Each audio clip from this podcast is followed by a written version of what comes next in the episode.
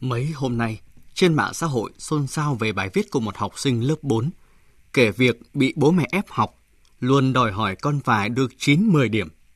Nếu chỉ được 7 hay 8 điểm, em sẽ bị đánh đòn.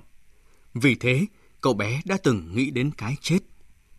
Trước đó, câu chuyện một học sinh đạt 9 điểm thi học kỳ đã quỳ trước mặt cô giáo, xin được điểm 10, vì nếu không sẽ bị cha mẹ đánh. Đó thực sự là những câu chuyện nhói lòng cha mẹ và xã hội.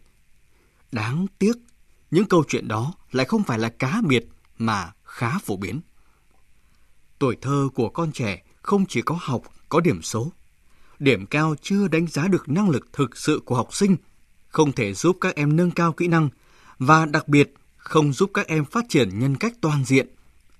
Đã từng có trường hợp tự tử vì áp lực học hành, nên trước khi điều tồi tệ nhất có thể xảy ra, cha, mẹ hãy đặt mình vào vị trí của con, xem con cần gì, con muốn gì để giúp con.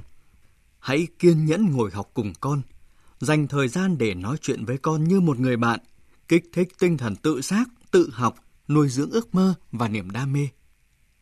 Ngạn ngữ nước ngoài có câu, cần cả một ngôi làng để nuôi dạy một đứa trẻ.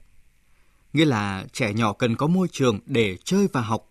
Chúng sẽ học bất cứ lúc nào, bất cứ đâu và học từ bất cứ người nào. Vui chơi giải phóng năng lượng, tạo nên sự giải tỏa và cân bằng về cảm xúc, khiến cho chúng cảm thấy hạnh phúc, giúp phát triển tiềm năng bên trong để chúng tự lớn khi biết hợp tác, giao tiếp, giải quyết vấn đề, giải quyết xung đột, vân vân. Cha mẹ nào cũng mong muốn con học tốt để có bước đệm vững chắc cho tương lai. Thầy cô nào cũng muốn các em trở thành cho giỏi, học sinh xuất sắc. Nhưng trên tất cả, hãy để các em phát triển cả thể chất, tinh thần và trí tuệ để các em được tận hưởng tuổi thơ đúng nghĩa.